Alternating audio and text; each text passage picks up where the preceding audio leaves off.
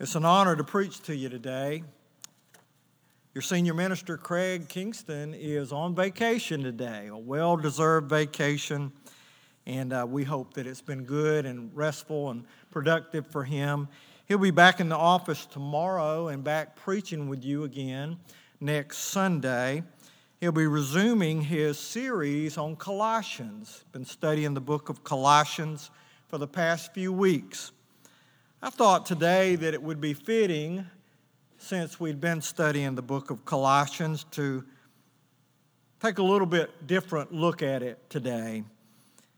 Look at it from the perspective of the man behind the epistle. Who was this Paul who wrote these eloquent, uplifting words in the book of Colossians? So today, we're going to take a few moments and compare Paul the Apostle with his predecessor, Saul of Tarsus. Many of the insights that I'll bring to you today come from many, many years ago in a lecture I heard from one of my favorite seminary professors, Dr. Myron Taylor. Myron's now in heaven with the Lord and with many of those who've taught me and gone before me there and rejoicing in that victory that we've just sung about. Before we begin, let's have just a word of prayer. Lord, we come to you today, and Lord, it's been good to sing praises to your name. It's been good to remember the truths that these songs remind us of. Lord, we know that it's been a sweet aroma and sound in heaven today because it's lifted up your Son, Jesus Christ. And now we come to look at your word and pray, Lord, that today your Spirit will be operative among us to help us to understand, to help us to be encouraged, Lord, and that going from here today, we might take encouragement from the story of someone just like us, a real person, a real person who changed we pray this in Jesus' name. Amen. The very first verse of the book of Colossians says this Paul, an apostle of Jesus Christ by the will of God. The very last verse of the book of Colossians says this I, Paul, write this greeting with my own hand. Remember my chains. Grace be with you. In the reign of Caesar Augustus, in an unknown year, in an unknown city, a son was born to a couple. In the city of Tarsus, on this unknown day, in the Roman province of Cilicia. This is all we really know of this child until around 30, something later part of 30s AD he steps into the limelight of history and is described in the book of Acts. But if we were to speculate, we might well imagine on the eighth day of his life, as his family and friends gathered around to hear those words. His name is Saul. Today, I want you to take a look with me at two individuals I want you to look at Saul of Tarsus. Then I want you to look at Paul the Apostle. And then I want us to ponder together a question, and that question is this How in the world did Saul become Paul? When we meet him, he's a young man of the sect of the Pharisees. New Testament scholars generally agree that he was a young man of great promise, a rising star in the religion of Judaism. Born a Roman citizen, he had a first rate education, brought up at the feet of the esteemed teacher Gamaliel, one of the outstanding rabbis of the day, noted as a preserver of true Phariseeism. Trained in all questions of the law, he was a man, Saul, of vigilance and activity. He was probably never one to idle away his time, but rather was a man of intensity, passionately devoted to any cause which could gain his support. He was fully dedicated to his religion. He could boast that he was circumcised on the eighth day, that he was of the tribe of Benjamin, a Hebrew of Hebrews, concerning the law, a Pharisee, blameless before it. Acts chapter 22 and 26 tell us that he was a zealous, zealous enemy of the church. He himself said he blasphemed and persecuted and violently injured the church. At Stephen's death, the first martyr of the church, he stood there giving his consent to it, holding the coats of those who were stoning Stephen. Later in Galatians, he would say, I persecuted the church violently and tried to destroy it. I often punished in the synagogues, and I strove to make them blaspheme. When they were put to death, I gave my vote against them. To Saul of Tarsus, Christianity was a cancer that needed to be cut out.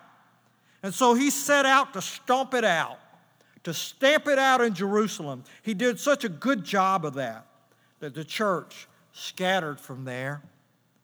Not content with this, he obtained authority to go up the road to Damascus, about 150 miles, to look for Christians there. Never before or since has the church had such a determined enemy. And yet, in all of this, Saul did what he thought was right. Acts chapter 26, he says, I myself was convinced that I ought to do many things in opposing the name of Jesus.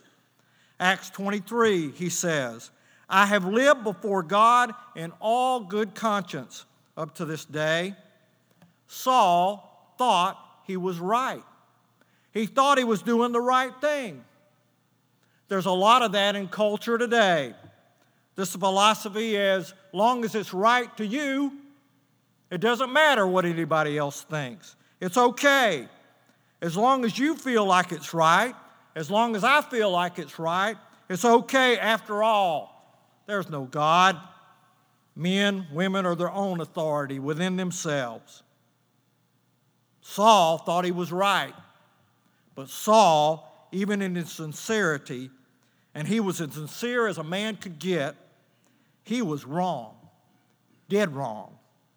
And it cost many injury and many their lives Saul of Tarsus. But now let's look at another man, Paul the Apostle. As we meet him, we find that his persecution of the church has ceased forever.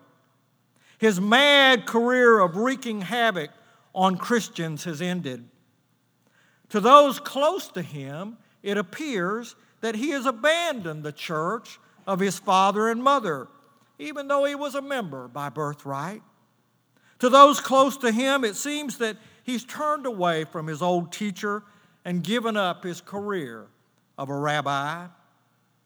Now, all this in Paul's mind counts as loss, nothing to him, and he lays it all, all his earthly achievements, at Jesus' feet, not for just a little while, but for ever in good and bad circumstances.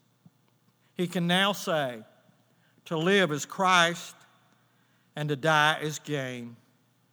The faith that he once persecuted, he now proclaims. He now says, Woe to me if I do not preach the gospel. Those who once joined him now oppose him. They now persecute him, even to foreign cities. They demand that he renounce this lunacy and return to the teachings of Judaism. And yet he will not, even though three times they lash him with 39 lashes on his back, five different times. Three times they beat him with, with rods and sticks Once he's stoned, he's imprisoned, he's shipwrecked, he's in peril on the roads and with robbers and, and all types of danger, yet he will not relent. How does he do it? Where does he get his strength? Listen to his words. Who shall separate us from the love of Christ? Naked, tribulation, peril, sword? No. In all these things, we're more than conquerors through Christ that loves us, Paul would say. Remember the love this man had for people like Timothy and Epaphroditus and others who strengthened him, who he ministered to, the devotion they had to him. He was devoted to those he used to scorn. Up and down the world he went, all over the Mediterranean Sea. Nothing can stop him preaching the gospel. Put him in jail, he'll convert the jailer. Trap him in a walled city, he'll get lowered over the wall in a basket. Truly, he can say at the end of his life, I can do all things through Christ who strengthens me. At the end of his life, tradition tells us that he was a small, old, battered little man waiting in prison to be beheaded during Nero's persecution of the church. Yet, even in his last hours, he can pen these words I have fought the good fight of faith. The Apostle Paul would be martyred, beheaded in the name of the Lord Jesus Christ. The question begs us today how? How in the world did Saul of Tarsus become Paul the Apostle? In a world like ours, that seems impossible to happen. It's almost too much to imagine that these two people we've talked about could be the same person. In this day and age, when people are so rigid in political persuasion, so rigid in their view of life and what's right and wrong, and there seems to be no compromise and no middle ground, people would say a person can't make that radical a change. Is it possible that it can take place? Or is it true, as many would say cynically, that human nature doesn't change? Once a person's a bum, they're always a bum. Once a failure, they're always a failure. Once they're selfish, they'll always be selfish and arrogant. But cynicism fades in the way of the power of Jesus Christ. How did Saul become Paul? Seething with inward purpose, Saul sets out to Damascus to capture as many Christians as possible. But some miles outside the city, something happens. In a light from heaven, Saul is confronted by the one who speaks to him in his own Hebrew tongue, saying, Saul, Saul, why do you persecute me? And Saul begins to see that he was on the wrong road. How did Saul, this determined persecutor of the church, become Paul, the great apostle and champion of the church? Simply, he met Jesus Christ. Something happened to old Saul. After meeting Jesus on that road to Damascus, after obeying his instructions to go to Ananias, after being baptized, we see a different man. Can you imagine the shock? The shock that's felt by his former associates, Saul of Tarsus' former associates. Surely they thought, Saul is sick. He's been in the sun too long. Perhaps he's had a little too much wine. He's gone crazy. But as the hours and the days and the weeks passed, they began to realize that something indeed had happened to Saul. On that road to Damascus, something so dramatic that it has transformed their unstoppable leader, who was an unstoppable persecutor of the church, into an unstoppable opponent an unstoppable champion of the church. The change in Saul of Tarsus cannot be lightly dismissed.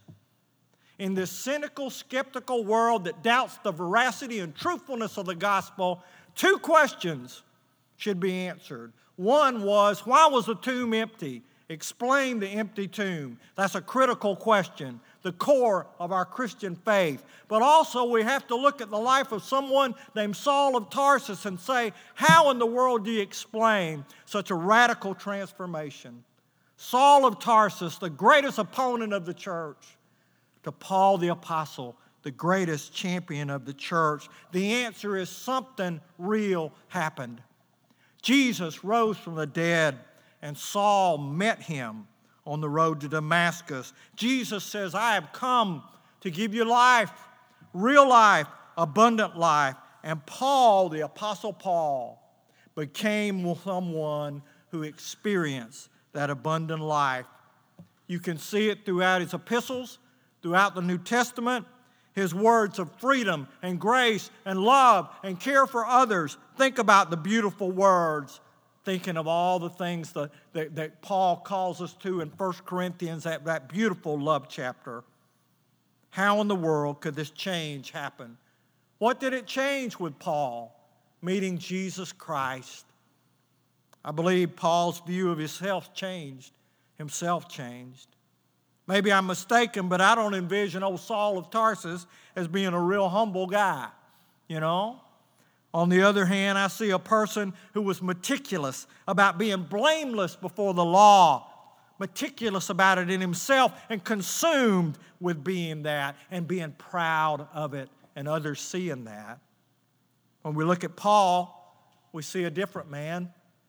We see a humble man, a humble man who's who's learned to be content in whatever circumstances he finds himself, however humbling, however difficult they may be. A man who's overwhelmed by God's grace and can write about it so eloquently. Overwhelmed by God's love, his expression of gratitude. Thanks be to God. Thanks be to God for the riches of his grace, he says. For even this person, who called himself the worst of all sinners, Paul the Apostle, the worst of all sinners in his mind, has experienced the grace of God and responds with a heart of gratitude. And you know what? That can happen in my life. That can happen in your life today. Paul's view of himself changed Paul's view of others changed too. Others no longer are people that simply are those to be zealously kept in line, forced to follow the dictums of Judaism. Rather, rather, they're now those who are to be loved into Christ Jesus, be they Jew, Greek, male, female, slave, or free. The Apostle Paul would consider others better than himself. And he would remind us of that in those wonderful words in Philippians chapter 2. Sure, the Apostle Paul could be tough on people at times and discipline people, yes, but he also loved them, and they knew he loved them. You see a beautiful glimpse of this in Acts chapter 19 as Paul is leaving the Ephesian church after being there about two years and the elders and the members of the church follow him down to the seashore where he's going to board the ship to leave them. And the scripture says that they weep and they embrace him because they know they're not going to see him anymore. We could go on and on about the changes in Paul's life that come because he knew Jesus Christ, the change of his purpose, the change of his vision lots of things changed in his life. But we can be sure that these changes didn't come from just his strength. No, they came from his desire to respond, but the strength that came from the Holy Spirit that lived in him and that lives in us today. Perhaps today, you, like me, are here struggling with something that I need to change in my life. Maybe some of us are sitting here today saying, you know, there's, there's no way I can love that person. There's no way I can forgive that person. There's no way I can forgive myself.